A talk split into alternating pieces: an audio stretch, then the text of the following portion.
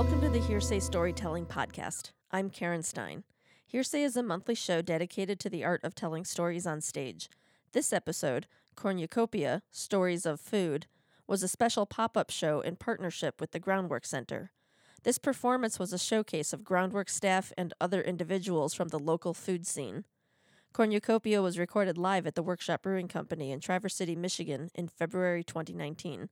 Stick around after the stories for some information about Groundwork Center.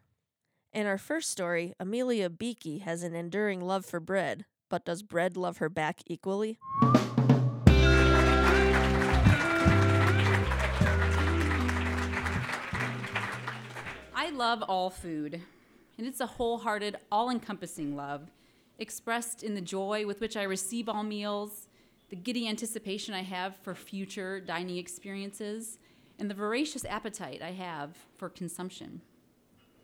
Within that cornucopia, however, there's only place for one first true love. And for me, that place in my heart will always be held by bread. Oh, for the lightly sweet but slightly salty soft kiss of two perfect slices, holding just the right amount of peanut butter and jam. Or for snuggling down half a loaf, crusts of course removed, into one delicious doughy bite. As I matured from the red, yellow, and blue polka dots of Wonder Bread to the clearly refined profile picture of Aunt Millie, I explored the bitter pucker of mustard and the tangy zip of a smooch with Miracle Whip on turkey. Growing up in the 90s, my affection extended without discrimination to all members of that foundational level of the USDA food pyramid, to include grains, rice, and cereal.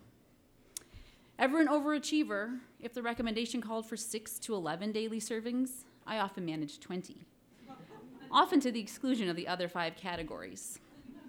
And while it's a miracle I didn't suffer from scurvy during my teenage years, it did make me a master of the carbohydrate loading recommendations for an endurance athlete in that era. And for many years, it proved a reliable relationship. Bread sustained me through many a track and cross-country season, often in the form of an everything bagel, married perfectly with vegetable cream cheese.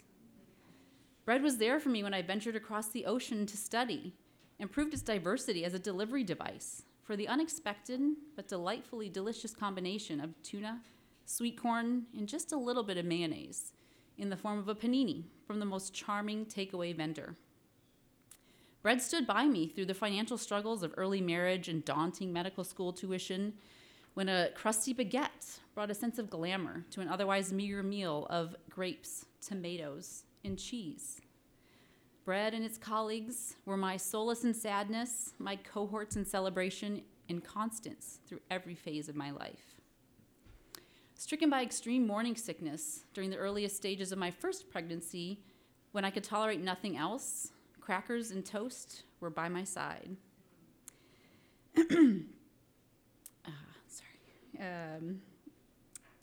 Later on in my pregnancy, when I started spilling sugar in my urine, my husband's comment on the uptick in my consumption of Cocoa Puffs caught me by surprise and got him swiftly kicked out of any future visits with my OB. How dare he speak ill of the puffs? Bound in holy matrimony or not, he would not come so easily between me and my first love. It was simply beyond the realm of my wildest imagination that my dearest sweetheart, bread, mind you, not my husband, would ever treat me badly. Early contractions further complicated that first pregnancy and led to a bit of oversight on those rising blood sugars as our focus honed in on staying pregnant to term. Overachievement struck again, and 4 days beyond my due date, I delivered a babe the size of a 3-month-old and promptly punched my husband in the arm, blaming his 6'7" stature for this enormous newborn. In a few short years, I would learn that I had better listened to his concerns about Cocoa Puffs, and that first loves aren't always forever loves. My second pregnancy brought return of those early contractions, and determined now that I had an irritable but otherwise hospitable uterus, there was no threat of preterm delivery. And I met with a nutritionist in hopes of avoiding medication for these escalating blood sugars that we could no longer just ignore. I was stymied by the handout, illustrating many of my familiar lovers: toast, graham crackers, pasta, particularly deer, through another challenging first trimester. But in portions required, that rendered them nearly unrecognizable. Half a slice, 2 small rectangles, a quarter cup.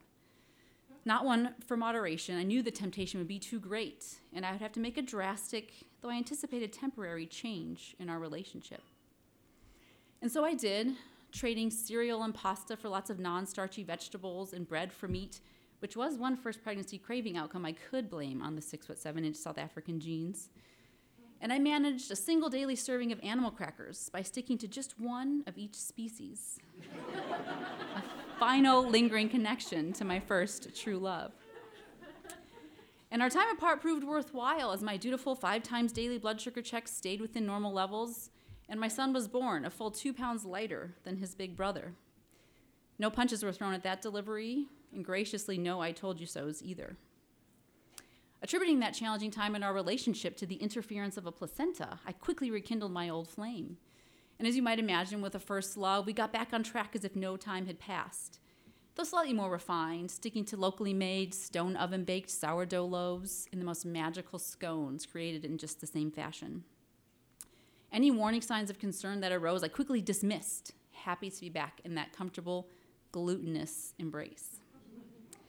Well, 3rd time's the charm, or 3 strikes you're out, is what proved the case for me, and in my final pregnancy, I realized I was in a toxic relationship.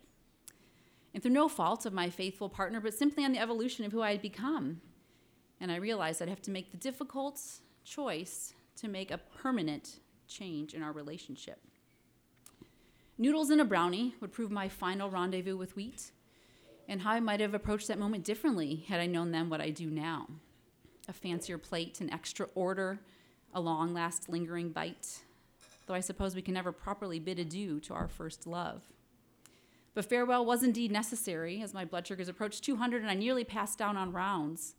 It became clear that Brad and I could no longer continue into this next phase of life together. Perhaps I should have seen the signs sooner. I'd followed CrossFit workouts for years and skimmed over their advice against grain, thinking I'd always done well in athletics with them on board, and conveniently categorized that advice as not applicable. Seeing rashes and bellyaches in my sons and me, it never occurred to me that my dearest love would or could do this. But upon delivering a little sister, much more aligned in size to her middle brother than her oldest, and seeing the resolution of our other health concerns, I accepted our newfound incompatibility, the end of a beautiful relationship, and we carried on, leaving Bread behind. Nearly 6 years has passed, and we enjoy the occasional paleo loaf of bread or grain-free pizza crust, and I still comically recall the time I crafted what can only loosely be called soft pretzels, to the rave reviews of my terrific trio, who only could do so because they lacked reference to the original thing. And for the most part, I find myself saved by gluten, as it's simply not an option for me, and even more freedom in the framework of no grain. I survived a trip to Switzerland in the first year after my breakup, and felt confident if I could decline a croissant in the heart of Europe, I was over my love. But every now and then, I'll have a moment. During our time in Oregon, where grain-free was pretty close to the original, we'd find ourselves detouring through Eugene to a tiny diner to enjoy paleo sandwiches and even waffle cones. And granted, the jury's still out on the paleolithic evidence of a double scoop of mint chocolate chip and a carefully wrapped almond flour cone. I'm keeping an open mind that those fossils could exist somewhere in the world. And most recently, right here in Traverse City, my crew was at Brew, and while I happily had my salad, my kiddos enjoyed the rare indulgence in a gluten-free sandwich, and I sneaked a bite. And it was a trip back in time, driving my Pontiac 6000, turning left across Bay Road into the Little Caesars drive-thru to get a bag of piping hot, delightfully cheesy, salty crazy bread, burning my fingers to eat it right then and there and leaving none to share. I don't know how long I was lost in my thoughts, but I was brought back by the peppering of, "Mama, are you okay?" The memory must have shown on my face, foreign to my littles, but familiar to my husband, who recognized that glimmer in my eye with a casual glance and said to them, "She's okay. That's just how Mama looks when she thinks of bread." Well, first loves never die, but Bread and I are star-crossed lovers, and while you can't control who you love, you can control who you date. And I'm definitely in a much healthier relationship with food now that Bread is off my plate. And I'll always have a place in my heart for that forbidden love, but breaking bread is now for a chapter in someone else's love story.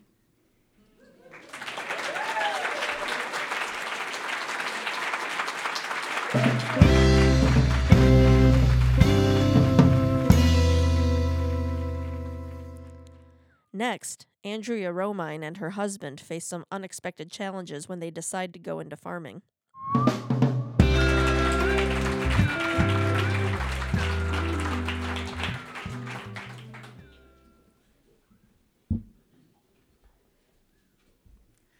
I met Ryan when we were teenagers.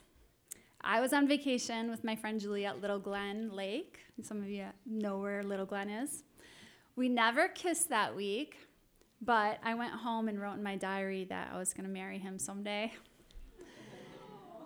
Now, you might dismiss that as a folly of a moonstruck girl, but 10 days later, I received a letter in the mail from Ryan, and he titled it 10 Reasons Why I Want You for My Wife.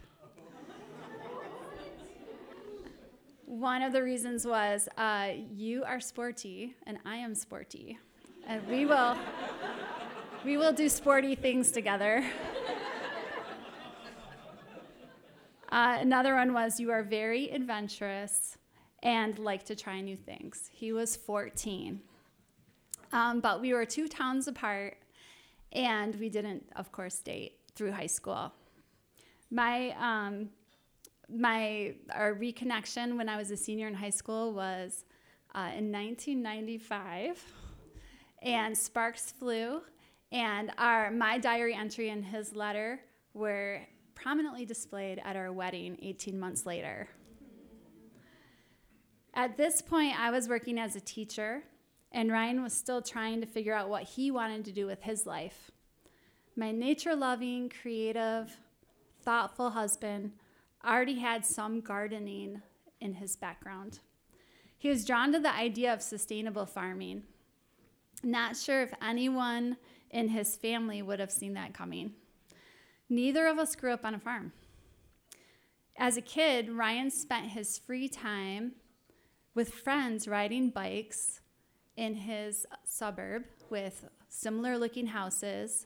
They were taupe, beige, and vanilla. So if you weren't familiar with the neighborhood, you might get lost. As he grew older, he spent his free time playing hockey in the winter. He was on a club team, and he also enjoyed water skiing with his friends. His part-time job was at MC Sports. His parents were like most in that when the topic of what you would do with your life came up, they would recommend high-paying careers in statistically proven professions that made money, like being an orthodontist. I was all for his following the life of sustainable farming. Ryan taught me how to cook amazing, colorful dishes. And we frequently went to potlucks with his friends up north around Glen Lake who had beautiful vegetable gardens and cooked amazing food from their own gardens. It was because of these friends that we decided to have a potluck wedding, not a catered one. And I heard for months from people that was the best wedding food I have ever had in my life. Then when I was pregnant with our first baby, Winter, I was diagnosed with gestational diabetes. My midwife cautioned me to eat vegetables and lean proteins, and I could not have any sugar or any treats at all, sweet treats. When Winter was born, crying with gusto, thriving, and at a normal weight, she held up the rich placenta like a gold medal and congratulated us. My diet had made a real difference in his health and well-being. It cemented for me that eating healthy food was crucial to our family's well-being. And if that was something Ryan was passionate about, growing this healthy food, I supported that. We investigated farm programs at universities, but weren't able to find many that taught this kind of farming, or that even had professors who were farmers. We learned about farm internships on organic farms, but there wasn't really any organic farms in Michigan in 1998. Ryan's parents loved their son deeply, but they obviously didn't know or understand Ryan at all. It was just classic disconnect. We were coming from very different worlds and interests. Ryan's mom once asked him in all seriousness, "Why do you like nature so much?" Another thing is, Ryan and I had a bumper sticker on our car and a few more to pass out that said, "Turn off TV, turn on life." But when we'd go to visit his parents, the TV was on all the time, even when we were trying to connect.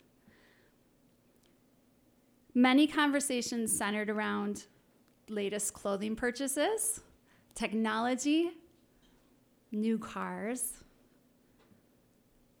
or current real-life news like Princess Diana's death.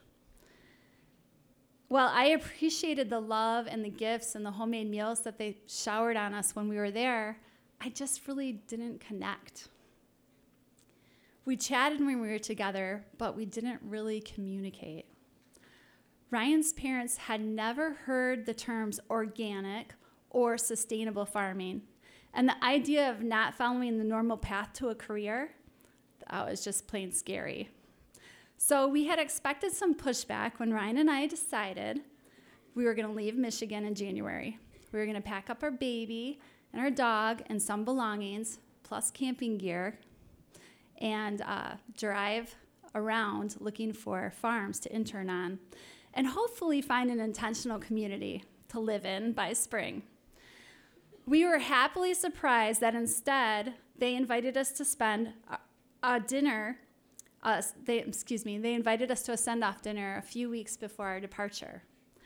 Well, that is until his mother put down her fork, looked Ryan square in the eye, and said, "This is a huge mistake, and you are not leaving this table until you decide not to do this." Yep, that's right. They staged an actual intervention. Ryan's mom, dad, and older sister truly thought we were insane. One minute, pork chops and mashed potatoes. The next minute, psychological warfare. 3 against 2, and I was stunned. I can still see the color drain from Ryan's face as he learned what his parents and his sister, what they really thought about our plans and him as a son. I could tell he couldn't communicate in this onslaught of emotions and accusations. What are you thinking? Farmers are getting out of farming. Why don't you get a real job? And then you can garden as a hobby. You have a child to support. You can't just go camping. When your sister and Doug were in the same position, he got a job at a factory. It doesn't matter if you like it or not. Your grandfather and father worked so hard their whole lives. Why aren't you doing the same thing? You don't have 2 cents to your name. And Andrea, she doesn't have a teaching job lined up. What is an intentional community? You have to be thinking about these things. It could be a cult. Then, what about retirement? At that point, I was like, retirement? I'm 24. I don't even know what that means. I tried to intervene. I felt like a deer caught in headlights, and I was so angry, but I didn't want to show that. So I tried to explain, like, we thought about this. We were looking at colleges. Of course, we're not stupid enough to join a cult. But then his sister Danielle stopped me. She looked at me and she said, "You be quiet. We want to hear what Ryan has to say about this." So the whole room was quiet. And I looked over at my husband, and he was crumpled in his chair. And he just choked out, "I am trying to do what's right for my family. That's exactly why we're doing this. I want to be a good dad. I don't remember the rest of the night, except for the fact that my baby was fussing and I was nursing him and my hurt feelings in the dark. No matter what, we would not be moved. I knew that I could teach anywhere, and Ryan had direction in his life. It was an adventure, not scary. 2 weeks later, they sent us off with hugs, kisses, and tears. Afraid, but accepting. We landed first on a farm in Georgia and then in North Carolina, where I taught middle school, and Ryan attended college for sustainable agriculture. I have to give Ryan's parents a lot of credit. They called often. While we in our hurt kept missing their calls, they sent a package in the mail. It was an answering machine.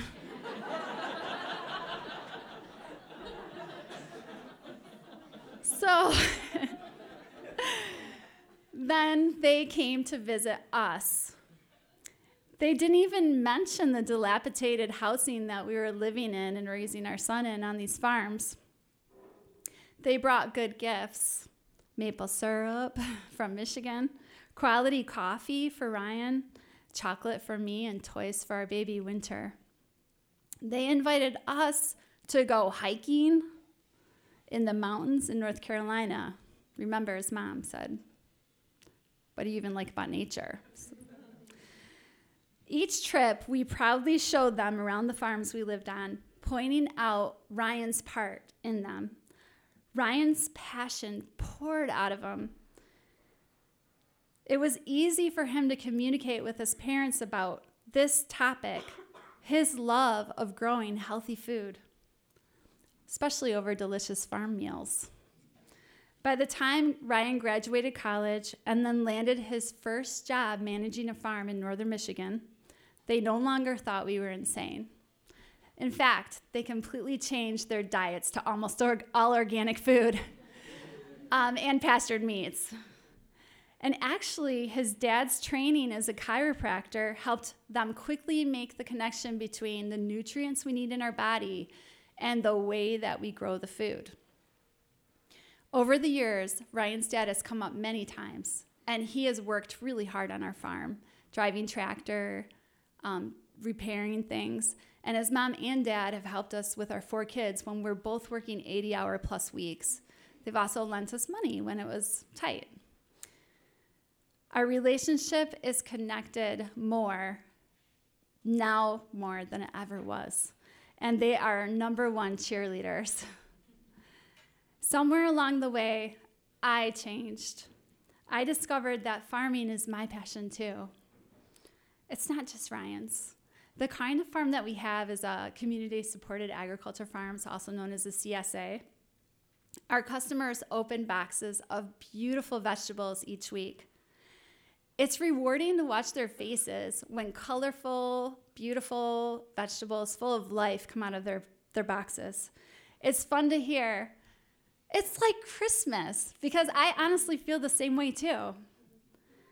And I love writing newsletters and sharing the recipes that Ryan and I have come up with our family from the same food that's from our land. You see, I'm still a teacher, but now I teach people about the connection between healthy food and healthy bodies. I feel like I'm a veggie evangelist. On the last tour, we have school tours, I invited the kids to touch, taste, and smell everything. Yes, you can try that. Yeah, pop that cherry tomato in your mouth. Crack that pepper open. It tastes so good. Try it. Do you know what this is? And then when we were in the lemon basil, I had them rub it in their hands and smell their hands. To me, it's just magical, their connection with the earth. And this one parent, she was just so convinced that her child didn't like vegetables. And when we were about to taste test the broccoli, she's like, oh, he won't eat that. He hates broccoli. And the child not only ate it, he asked for more. And I was like, win. Another time, and this was recent, we just had so much food in the garden, it was going to be a killing frost. So I called the superintendent in Central Lake Schools, and she sent the entire middle school out. We picked 40 bushels of perfectly good food that was all going to die that night and sent it to the food pantry. So anyway, as you can tell, I love this life. And when the kids were leaving, I overheard one of them ask his teacher, he said, "This was the best field trip ever. Can we come back again?" And I was thinking to myself, yes, you can. And you can also be a farmer too. Don't let anyone tell you you can't.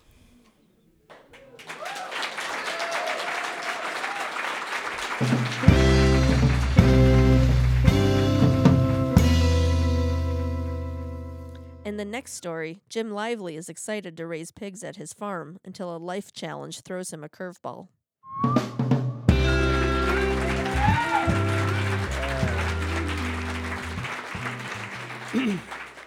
All right, well, I grew up in the suburbs of Detroit on a small parcel of land that had likely once been very productive farmland, but was now part of the soulless sprawl of Livonia. The closest I got to a meaningful farming experience was listening to my dad, an elementary school teacher, read me Farmer Boy from the Laura Ingalls Wilder series. I loved those stories of that sustenance farm and was jealous of that lead character's roles, his chores that seemed so important, things like training oxen and milking the cows and slopping pigs. My suburban chores were much more mundane, like picking up the dog poop and schlepping the metal trash cans from the curb on junk day. So I usually tried to get out of my chores and wanted to go play with my friends, which seemed so much more important. But my dad insisted on teaching me that lesson, that you have to get your chores done first before you can go out and do the things that you think are more important. So when I moved up here and got my first piece of property, 5 acres of land in Leelanau County, which was part of a former 1880s farmstead, those farmer boy dreams were rekindled. But I was a complete rookie to rural living. I had, at that point, a very busy day job at what was then the Michigan Land Use Institute, now Groundwork Center. And I was raising four daughters. My wife Kelly and I enjoyed homesteading. We would try projects every few years. First, I discovered maple syrup, and it really changed my whole perspective on March and that mud season that we're about to enter. Then I took to growing Christmas trees, which was something my dad had done in our suburban postage stamp lot back in Livonia, but we learned how to grow our own Christmas trees. Then I moved into raising chickens and, learned how to build a chicken coop and put up the fencing to keep out the predators, even dabbled a little bit in the meat birds. We always had a nice kitchen garden, but eventually my wife Kelly got into a flower farm at a scale that required things like greenhouses and large deer fence and irrigation. It felt like we were slowly starting to move toward that farm dream. But to me, I always felt like farming meant raising animals. And for me, animals and meat meant pork, my favorite meat, and most people that I know, their favorite meat. So I wanted to raise pigs, but I also wanted to make sure that I was ready to take on something as challenging as pigs before I really got started. So I called my friend Bruce, who had raised pigs several times with his son over the years, and he assured me that I could do it and that he would help me through the process. So in May of that year, I embarked on the project and bought four 30-pound feeder pigs from a neighboring farm. Bruce explained to me the plan. I was going to feed these pigs for about 6 months, and then we would call for a truck to come and take them to the slaughterhouse. They'd come back wrapped in butcher paper, and we'd eat the meat. It sounded pretty simple. And taking care of the pigs early on was really fun. Every day before leaving for work, I would sprinkle a little feed in their little wooden trough, and then I would fill the plastic water tub that was their watering can. Then I would put some water in the pig wallow where they would like to roll.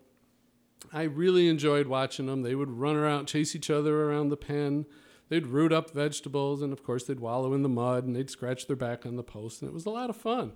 I had neighbors and family that would come over especially just to watch the pigs, so we had kind of a novelty. I was just starting to think that this pig farming thing was going to be a lot of fun when I got thrown a curve. My dad, who had been diagnosed with bladder cancer 5 years earlier and had all the surgery and was told that it appeared to be cancer-free, but it was back. And we got that dreaded diagnosis, and we knew what it meant. Reoccurring bladder cancer isn't curable. It just can be slowed down, and not for long. So we were told he probably only had a few months. That diagnosis came in early summer, only a month after the pigs had arrived, and it changed my whole outlook on this project. The pigs suddenly became an extra obligation that I had to tend to when I really wanted to just be spending time with my dad.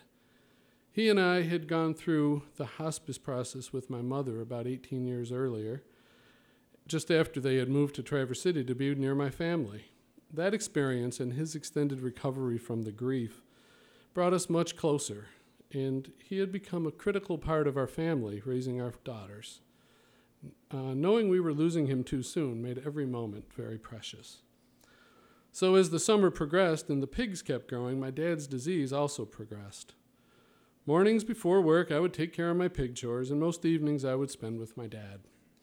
I extrapolated in my head the fall calendar and knew that the doctor was giving my dad a prognosis that aligned pretty closely to the expected deadline for my pigs to head to the slaughterhouse. And I wanted to be rid of the worry of those pigs as soon as possible, before my dad needed all my attention. By late September, the pigs were eating like, well, pigs, and they were getting really big. So I called my friend Bruce, who had promised to help me finish this project, and asked him how soon could we get that trailer to come over and take them away. Bruce also had a few pigs to send to slaughter, so he made arrangements for the guy to come with the trailer in about a week, and we would finally be done with this project. I had some questions for Bruce about exactly how I was going to get the pigs on the trailer. He was a little vague, but said I could build a small pen near the end of my big pig pen and build it out of pallets. Don't feed the pigs for a few days. Put in some apples and acorns. Get the pigs comfortable living in there. And when the trailer comes, you just kind of close one end of the trailer and of the pen, open the other, and I'll load them right into the trailer. I had a few more questions, and Bruce didn't have any more answers. So the day the truck was coming, I told my dad that I wouldn't be visiting him that night, and instead I went to Bruce's to help him load his pigs on the trailer first.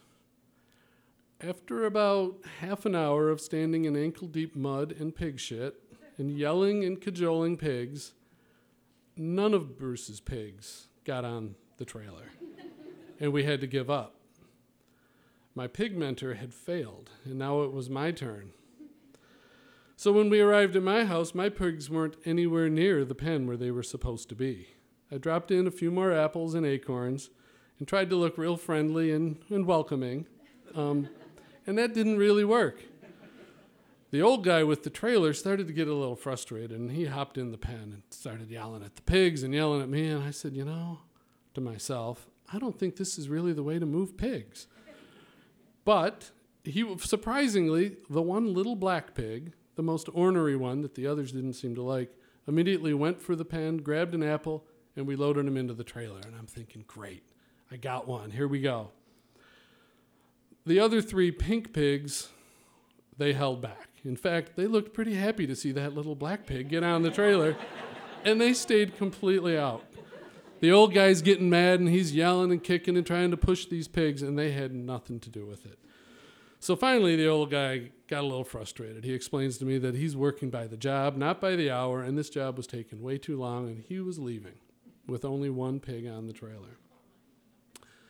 Bruce left too, and I was standing there alone with my three pigs, who looked really happy to be rid of their little black friend. But I was pretty concerned. I didn't want to have these pigs anymore, and now I didn't know what I was going to do. So the next day, I called the slaughterhouse to see if when I could get that trailer to come back, and they informed me that the next trailer that I could get would come in January. Oh, that's not going to work, I said. That's not going to work. There's no way I could wait until January. I had to get rid of these pigs. A couple nights later, after I'd visited with my dad for a nice evening, I went out with some friends to enjoy some music and have some drinks and just try to relax a little bit. And just as I sat down at the bar, and we're settling in for a nice night, I get a call from my next-door neighbors. The pigs had escaped from the pen, and they were in their bushes, and they wondered if we'd maybe come and get them out. Fortunately, all my friends thought this would be really fun, and so we all got up and ran back to my house and had a wild pig chase late into the evening. A lot of those folks thought it was really fun, but I was really starting to get kind of sick of the pigs. I knew I needed to get rid of them. So the next day when I talked to Bruce and wondered what we were going to do, he explained to me that really our best and only option was to kill the pigs ourselves.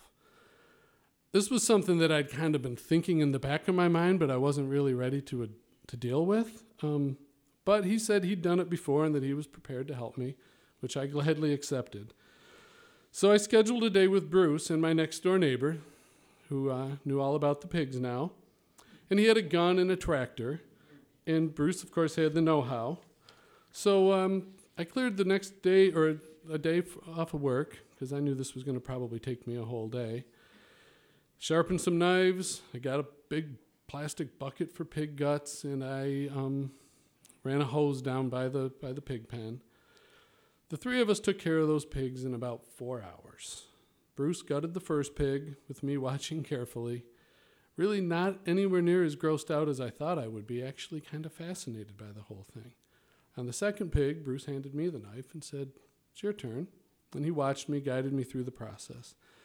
When we got to the third pig, the last one, he said he had to leave, but he knew I could take care of this one myself. And I did. When it was over, I sat on the tailgate of the pickup truck next to three bloody pig carcasses all by myself, and I was basically giddy with relief and a little bit of pride. I had actually completed this project even more than I had expected. I had taken care of the whole thing. I actually knew where my meat had come from and how it had been disposed of. I started to feel a little bit like an actual farmer. So I dropped the pigs off at Bunting's and Cedar for processing. They didn't have to go to the slaughterhouse anymore. I buried the pig guts, I washed the knives, and I went and took a shower. Then I went to visit my dad.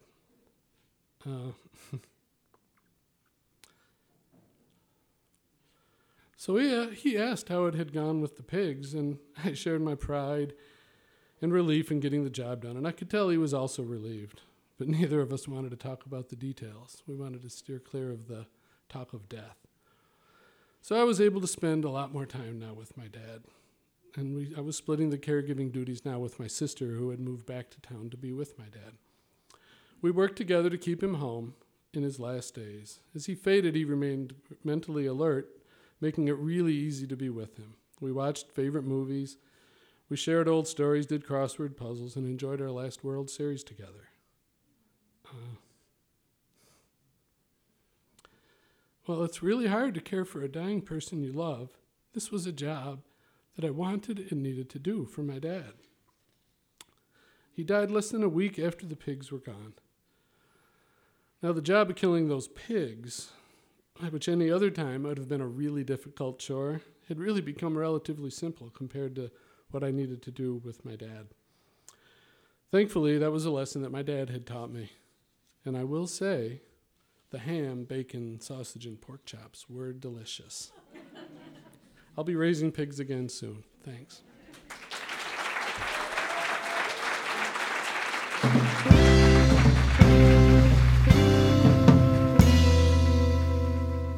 Next, Logan Call finds that his diet isn't helping his social life when his family moves to a new city.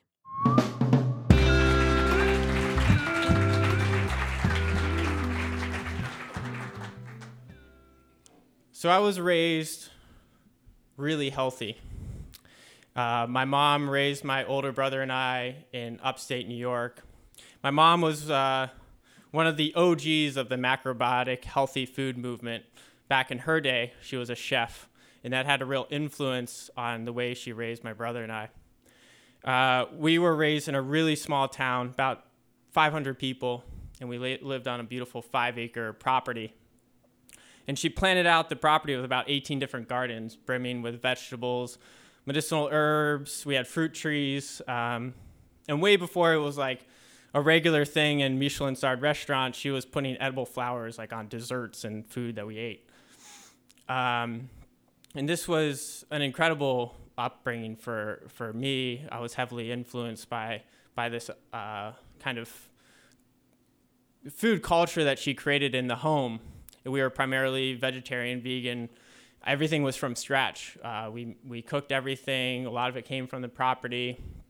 And that was a big influence on me. I was in the kitchen constantly, watching her, learning from her, very quickly starting to cook myself, starting to make meals myself. The sphere of influence of our healthy lifestyle knew no bounds. Our dogs were not spared. Growing up, one of the more labor-intensive chores was chopping fresh parsley and garlic to put on the dog's food twice a day. When we would leave for trips, we would like pre-chop everything and freeze it. It was really exciting to go on vacation, but it really sucked to have to prepare all the dog's food. Matter of fact, when I was 12 and wanting to buy Christmas presents for all of my family members, I started my own organic dog baking biscuit business and was actually the first in the state of New York with organic dog biscuits. This lifestyle really worked for us because the community that surrounded us and our friends all had a similar lifestyle. The community was anchored by a Waldorf school that was situated on a biodynamic farm, complete with a health food store. So going over to friends' houses, and everything was great because everybody kind of shared this healthy lifestyle, and it was all I knew. It was a great way to be raised as a kid. And just to give you a sense of the community we lived in, and just how like alternative healthy it was. One of the traditions in the community was on Christmas Eve, we would all go into one of the cow barns and sing Christmas carols to the cows. So this was like my reality for the first 14 and a half years of my life. My older brother graduated high school and he was determined to move out to California, Los Angeles specifically. My mom and I intended to stay back and me finish high school, but crazy series of events found my mom and I also moving across the country. So we moved from this middle of nowhere, 5-acre, beautiful house, 3 stories, complete with a creepy basement, to North County, San Diego, in the middle of Condominiumville, in a tiny 900-square-foot apartment. And all of a sudden, this healthy lifestyle that I had grown up with presented a major problem in my life. I was a painfully shy and awkward, quasi-homeschooled, quasi-Waldorf-educated kid in a huge city, trying to make new friends and trying to not be so awkward. That wasn't helped by going to somebody's house, new friend's house, and getting looks as if I just assaulted their dog when asking for like a veggie burger or a tofu dog. My go-to move at a friend's house was hoping that there would be pizza and I could just like pick off all the toppings and just eat the crust. That is not a good solution, and I realized that rather quickly. And it was at this point that I really started to realize the influence of food and culture in our society and within social situations. And my solution was to introduce meat into my diet for the first time. And up until this point, it had been really a foreign concept to me. And but I knew I had to strike some sort of balance. I didn't want to like throw away my healthy upbringing. I was aware of all the time, money spent on my mom's behalf. And so the compromise I reached within my own head and in reality was to eat chicken, turkey, and like seafood. But I drew a very distinct line in the sand. I didn't do anything with red meat, like burgers, steaks. Like these things were actually like weird to me. Like I just had no, like I just, it was such a foreign concept to me. It grossed me out. And so I just kind of like knew that like if I had this compromise that I was somehow like adhering to this healthy upbringing, but also fitting in socially. And this kind of new lifestyle really worked for me throughout high school. It was like this perfect balance for me where, I don't know what my mom was thinking at the time, but I felt good about it. And so this was going along smoothly. Things were fine. I reached high school or college. And by the time I reached college, there was one thing that was really missing in my life, and that was a love life, dating in particular. Just this was this one thing where I had started to get better around like just making new friends and hanging out with some guys and things like that, sports, things like that. Dating life was not going well, And like, it felt like every day that I was in college, like it was in my face that this was a lackluster part of my life. So this is how I found myself standing in line at In-N-Out Burger with this girl. There's two things to know about this story. First off, I ignored a lot of red flags with this particular girl. I remind you that this was my first experience, and I wanted any experience. I ignored the fact that there was another guy in her life. I ignored the fact that she primarily wanted to hang out with me when she needed homework done. And then the second part is that, for those of you who don't know, In-N-Out is an institution, specifically in Southern California. You don't fuck with In-N-Out. Like, you really don't. I had actively avoided going there. So remember, I'm eating meat at this point, but I've never had a burger. And so, like, I would just come up with any excuse. Like, friends would want to go. I'd be like, let's just go to Panda Express. Because, like, Panda Express was my jam at the time. Like, the 3-piece Panda Express, orange chicken, like, I would just sell people on that. And and I would actually lie to friends. Like, yeah, I've been in and out. Yeah, the burgers are delicious. Like, no reason to go there right now.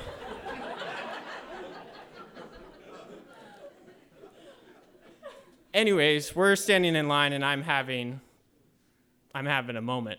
Because, like, I'm stressing out. Like, this is really a foreign concept to me. I don't know what to do. I don't know what it's going to taste like. And so while this is all going on, we get up to the counter and it's time to order. And I don't know how to order or what to order. For those of you who have been, it's very straightforward. It's 1, 2, or 3. That's the menu. That's why I hadn't gone. Like, it's burgers. Like, it's meat. Like, it's red meat. Like, it's cow.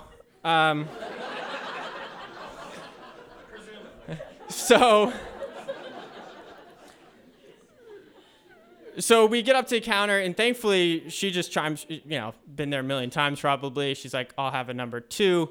So it was an easy out for me. It was just like, I'll have what she's having, thanks. We get our burgers, we're sitting down. She's getting right into it. It's any other day. She has no idea, obviously. I wouldn't have told her such a thing. And so this for me, though, it's like this is like the final strand of this like healthy upbringing that I'm like going to break. And but there's no, like, option. Like, I'm not going to run out. Like, I'm not that awkward. Like, I'm not just saying to go for the door. And I think I remember, like, in the moment being, like, just, like, wanting to be cool about eating a burger. And, like, the only references I had were, like movies, right? And, like, just, like, how you, like, hold it, like, probably, like, with one hand.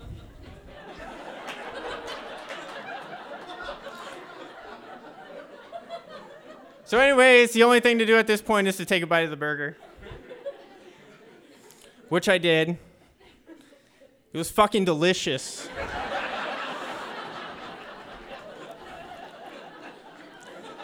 I ate the whole thing. I went back later that day and I got a number 3. For those of you who don't know what a number 3 is, it's a double-double. It's just, I added the animal style fries. So in case you're curious, things with that girl did not work out, punctuated by the fact that her dog bit me in the face just a short time later. But my relationship with meat was never better. That final strand of my childhood healthy upbringing had been cut, and I was on a runaway train to Flavortown. I ate everything in sight, literally. Going out was no problem. The weirder and the stranger, the better. And this was my new reality for the next 4 to 5 years, really. Awkwardly enough, though, for most of this time, I was still living with my mom. And like all good moms, she was kind of there in the background, poking and nudging me and kind of sending me articles on animal agriculture and books and films and various different things.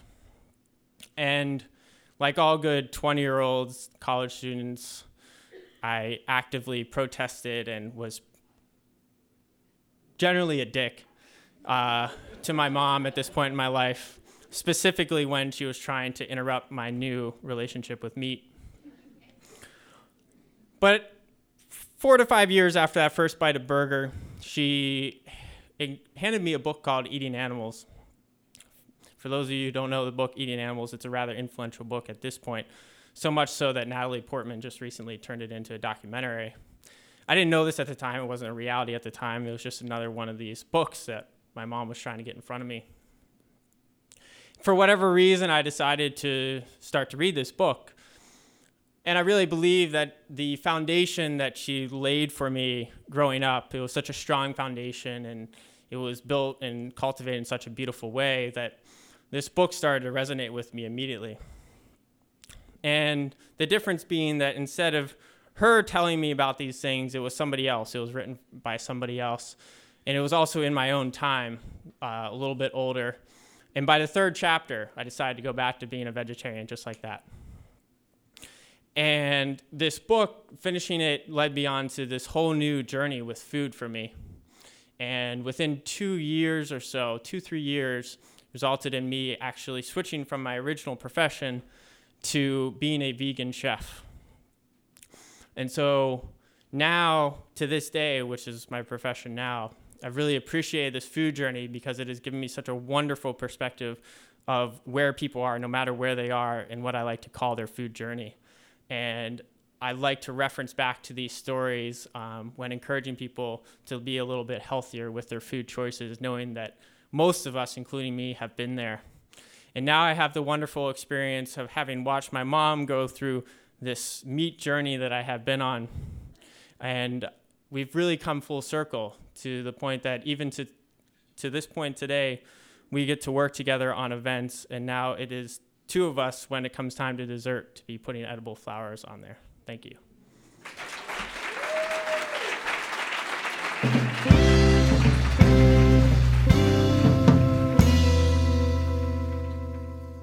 In the next story, Steve and Hannah goes on a cross-country bike tour and finds that meals and miles become the measure of time.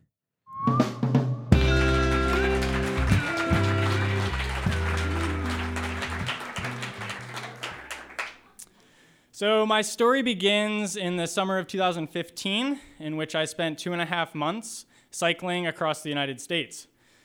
I rode from Nags Head, North Carolina to San Diego, California with an organization called Bike and Build.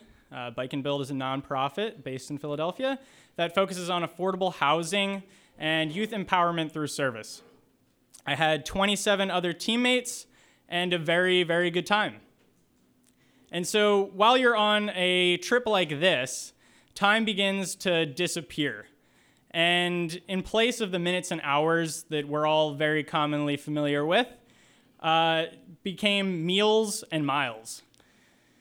My day was ruled by meals and miles. And the first meal of the day was breakfast.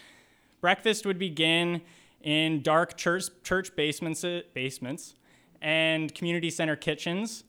We would usually enjoy a bowl of cereal, peanut butter and banana bagel. While we were in the South, we were treated to some delicious biscuits and gravy. And in the Southwest, family famous breakfast burritos. They were out of sight. And so as we finished breakfast, I would stuff the back pockets of my jersey with snacks and ride off through the sleepy small towns as the sun just began to rise. And those morning miles were always my favorite. You had slow conversation, and you didn't have to worry about constantly calling out, car back, like you would later on in the afternoon. As the sun continued to rise, so would my appetite.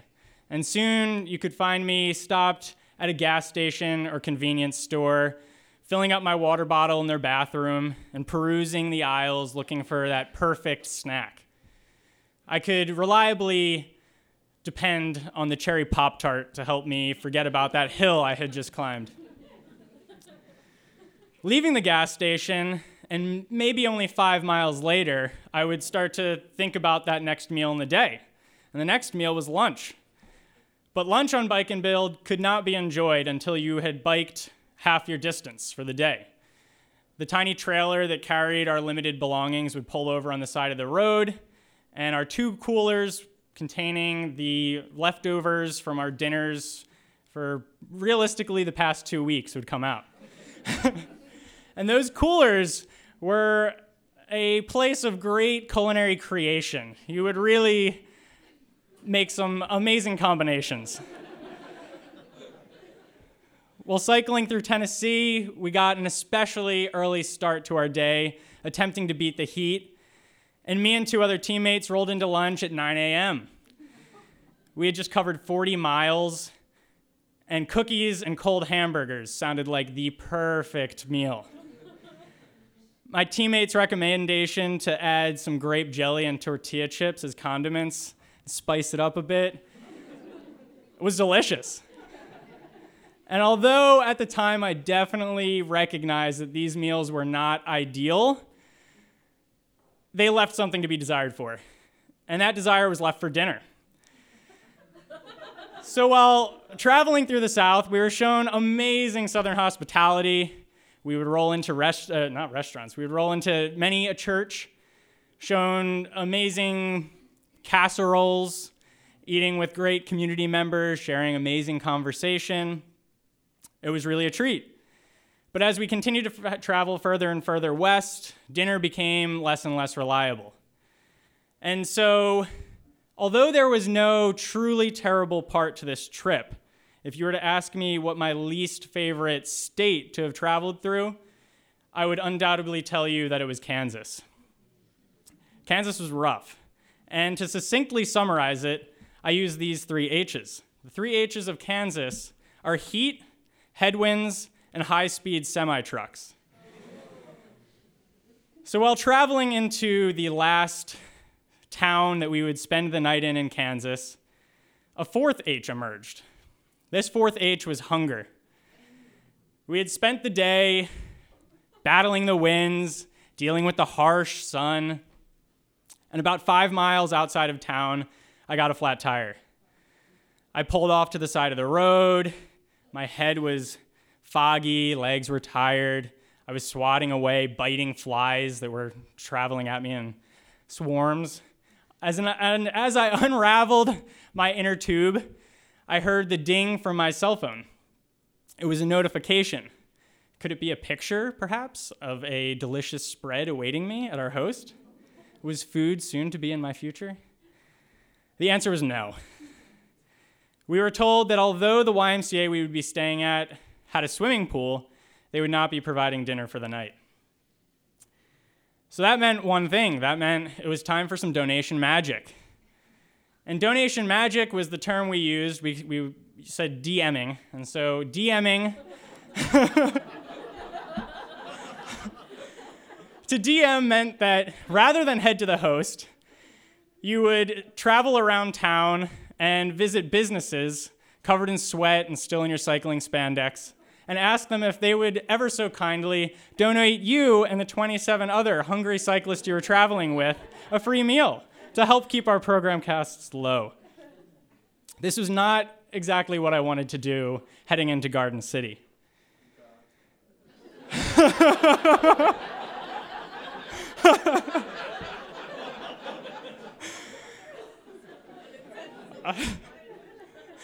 I got back on my bike and solemnly began to ride the remaining 5 miles into town. 2 miles later, I heard another ding. What bad news awaited me now? Fortunately, a teammate had arrived ahead of me and started the DMing process. And he had scored possibly the best donation we would receive on this entire trip. To my delight, I realized that we would be dining at Golden Corral that night.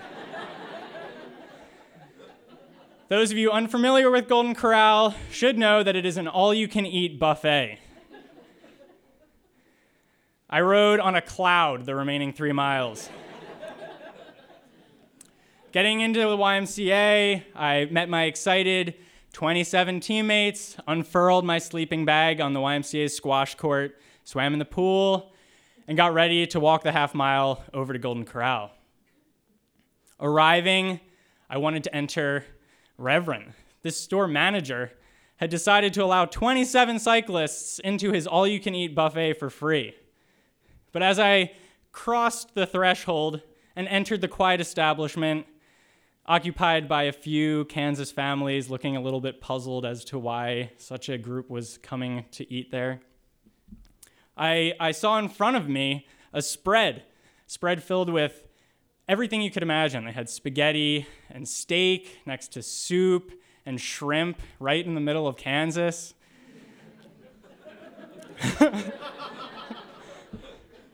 I picked up a plate and it soon was quickly filled. I ended at the ice cream bar and could not resist that pile of gummy bears, adding them, balancing them on top of the rest of my pasta. I sat down and enjoyed a tremendous meal with amazing friends that I'm still very close to today. Golden Corral helped to show me that although it may not serve the most delicious food I've ever eaten in my life, and although many of my teammates felt rather sick the next day, a meal has the power to leave lasting memories. And this memory leaves me feeling very full. Thank you.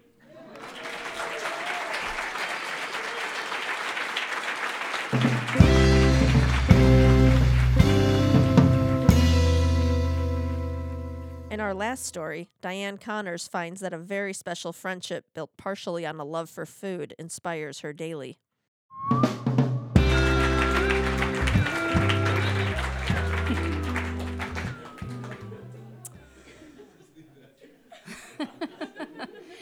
So I met my friend Jim in 1980. I lived in Minneapolis at the time, and I worked with an environmental organization there, and I edited their monthly newspaper. And one day Jim walked into the office, and he had come to volunteer. And he retired very early in life. He had been a professor, and so that was a pretty handy volunteer for me because he knew how to write, he knew how to research. And he also had decades of experience in the civil rights movement and in the environmental movement. And that was valuable to me also because I was young. I was 24 then. And so I had a lot to learn about the way the world worked in those areas. And he had been a professor at a college in the South and had been supportive of black activist students there. In the environmental movement, he read Rachel Carson's Silent Spring, sort of an epic ecological book, but he read it in real time when it was serialized first in the New Yorker magazine over 3 issues in 1962. So for me, I had a lot to learn from Jim, and we ended up sharing a lot of ideas. We ended up sharing a lot of meals. I had a lot to learn from him about food as well. And I still remember the first time that Dean and I, my husband and I, invited him over for dinner. And I got, at that point, a sense of sort of the signature way that he prepared food. And that was very simple, using just great ingredients, but simple and often elegant. And so that first night, it was combining cream cheese, blending it with butter, and finely minced cucumber, and that was a spread to put on crackers.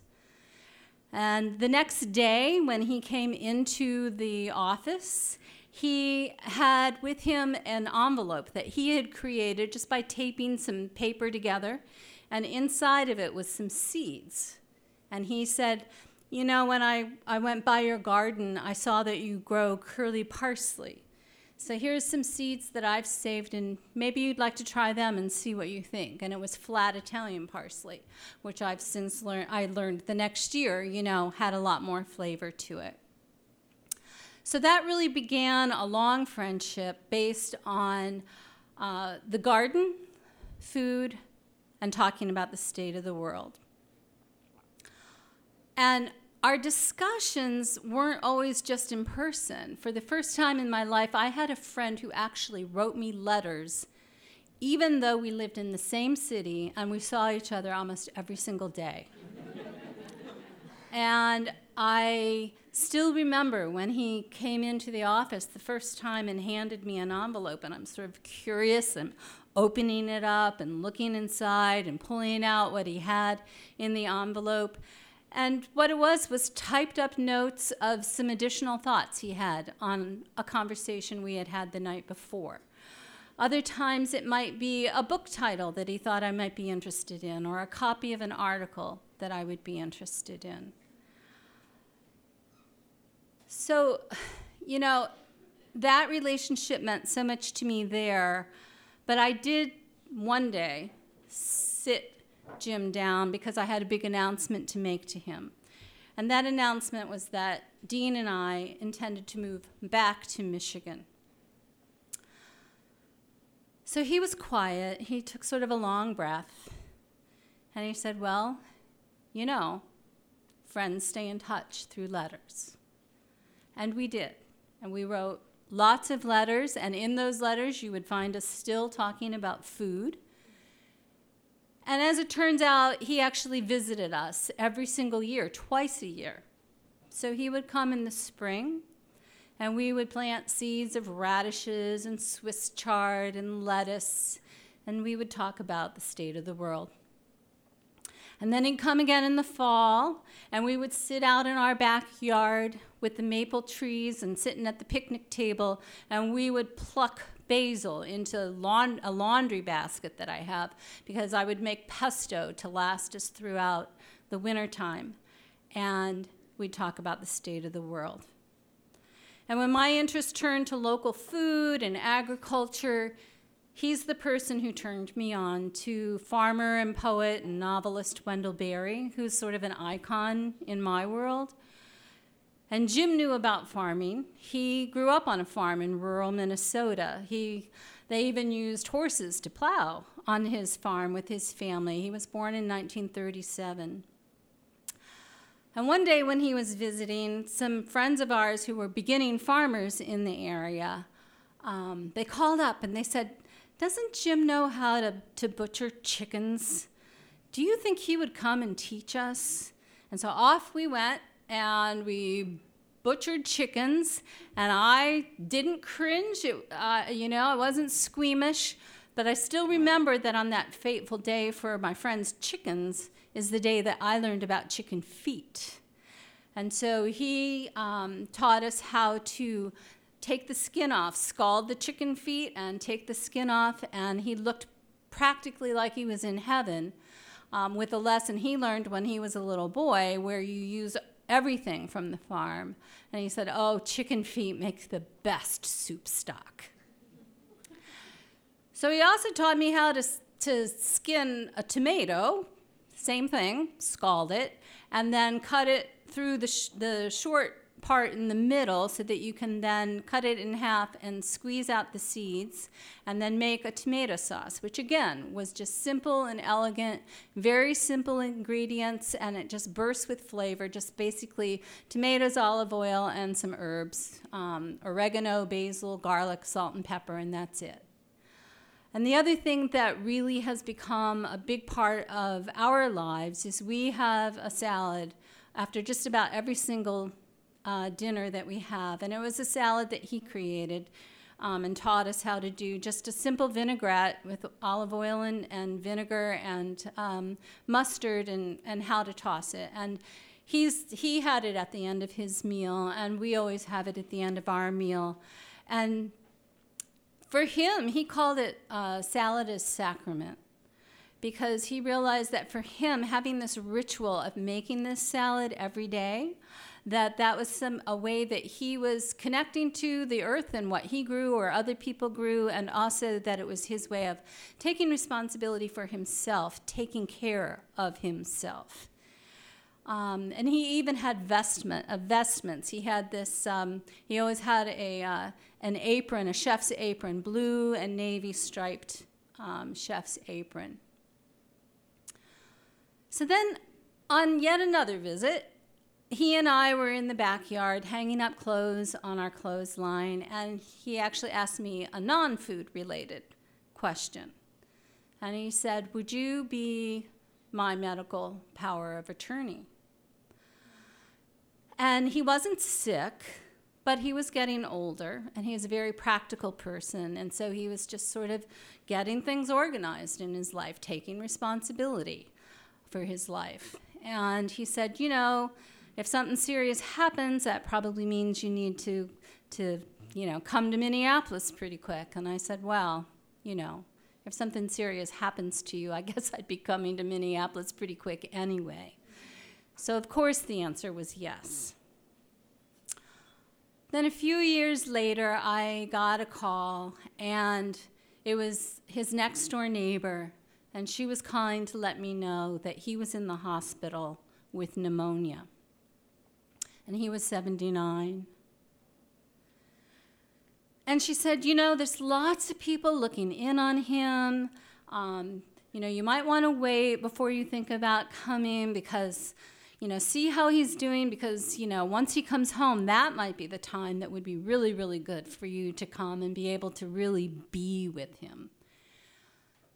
So I thought about that, but the next morning, I just thought, you know, 79 and pneumonia. And so I started calling airlines, trying to find a flight that I could get the next day or that day to Minneapolis. And I was saying to the airlines, you know, can you please treat me like family and allow me to have this be an open-ended return? But then I got another phone call. And this time it was from a doctor in the hospital because my name was on the medical power of attorney. And she said, you know, we need to put Jim on a ventilator. And she said, we've talked to him about it. And he said, okay, if it's truly temporary and it's not just hopelessly extending life. And I said, so you aren't calling to ask me permission. You're calling to inform me. And she said, yes. So I didn't have to make that tough decision from afar. And I got back on the phone and I found a flight because whether Jim needed me or not, I needed to be with Jim. I got a flight. And I also got another phone call, and my heart sank. And so I called someone else. I called a friend of Jim's who lives in Austin, who I had never met, but I felt like I knew him because Jim would talk about him and talk about him in letters, and he would actually call this friend from Austin would call Jim whenever Jim was visiting at our house because he, too, needed to talk to Jim about the state of the world. So I said, he's gone. But he and I still flew to Minneapolis, and so did another friend from Ithaca. And we went through things in his house, including some boxes where he had very well-organized files, and they were files of all of our letters, organized by name. So we each took our file of letters, and they let me take Jim's recipe box, and also his blue and white apron for Dean, and I don't know, you know how if you smell certain fragrances, that'll remind you of someone? Well, I can tell you that if you share food and cooking with someone as a big part of your life, they'll be with you always. And Dean and I took a choppy boat ride with two friends to an island in Canada that Jim loved and where his ashes would be spread. And there was no question one of the meals that we would be making together, it was one that Jim had made with each of us, and it's rice and greens. And when our friend from Austin was asked by Edible Austin for a recipe, It was rice and greens. And when Dean and I get back from any road trip and you're sort of weary, you know, it's like you're getting home around dinner time and you're just tired, but you want comfort food and you want something easy, it's always rice and greens. And it's simple. You just saute some chopped onion, you throw some chopped greens on top of that. We always have some in the freezer. It could be Swiss chard, it could be spinach, it could be kale. Put the lid back on the big skillet, let it steam until the greens are bright green. Then put some already cooked rice on top and a little bit of cheese. Let that cheese melt. Serve it with a salsa, with balsamic vinegar. It's simple. And talk about the state of the world. Thank you.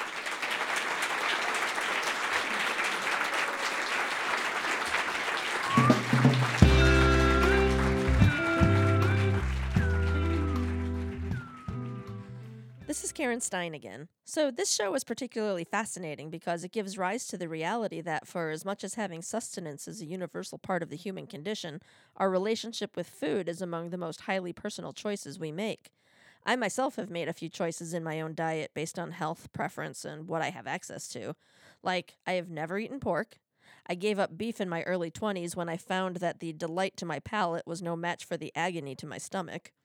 Similarly, I only know that the beers are unbelievably good at the Workshop Brewing Company, which is where your Hearsay convenes, because of popular opinion. You see, beer and I had a terrible breakup years ago when I realized that I liked beer a whole lot more than beer liked me.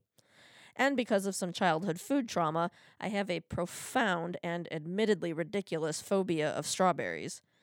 Somehow in adulthood, I have discovered a love for Brussels sprouts and beets and the combination of watermelon with fig goat cheese. And after my breakup with beer, I discovered a new love in bourbon.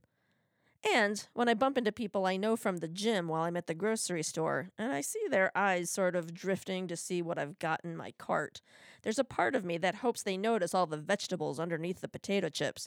But there's also a part of me that wants to say, yep, potato chips, gotta live like I'm alive, you know? It's wonderful to have community organizations like Groundwork to help us explore food while also creating a system that helps keep local farms going. So if you're unfamiliar with the Groundwork's food and farm advocacy programs, let me tell you a few things.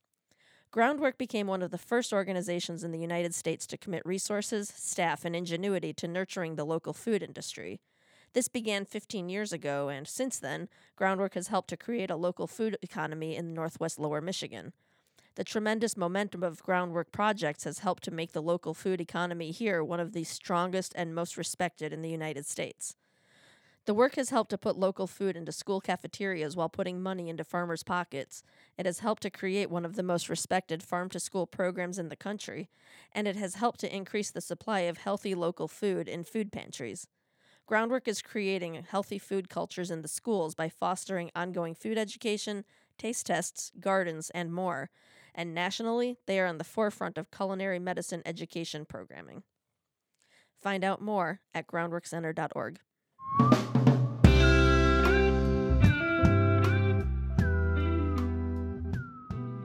Hearsay is a live storytelling show staged monthly in Traverse City, Michigan. You can follow us on Facebook and Instagram, and you can subscribe to our podcast on iTunes, Podbean, and Stitcher. Our podcast is produced by AJ Scott. Thank you to our venue sponsor, the Workshop Brewing Company, and to our MC for the evening, Jeff Smith. Find out more about Hearsay at our website, hearsaystorytelling.com. This is Karen Stein, Hearsay's founder and creative director. Thanks for listening.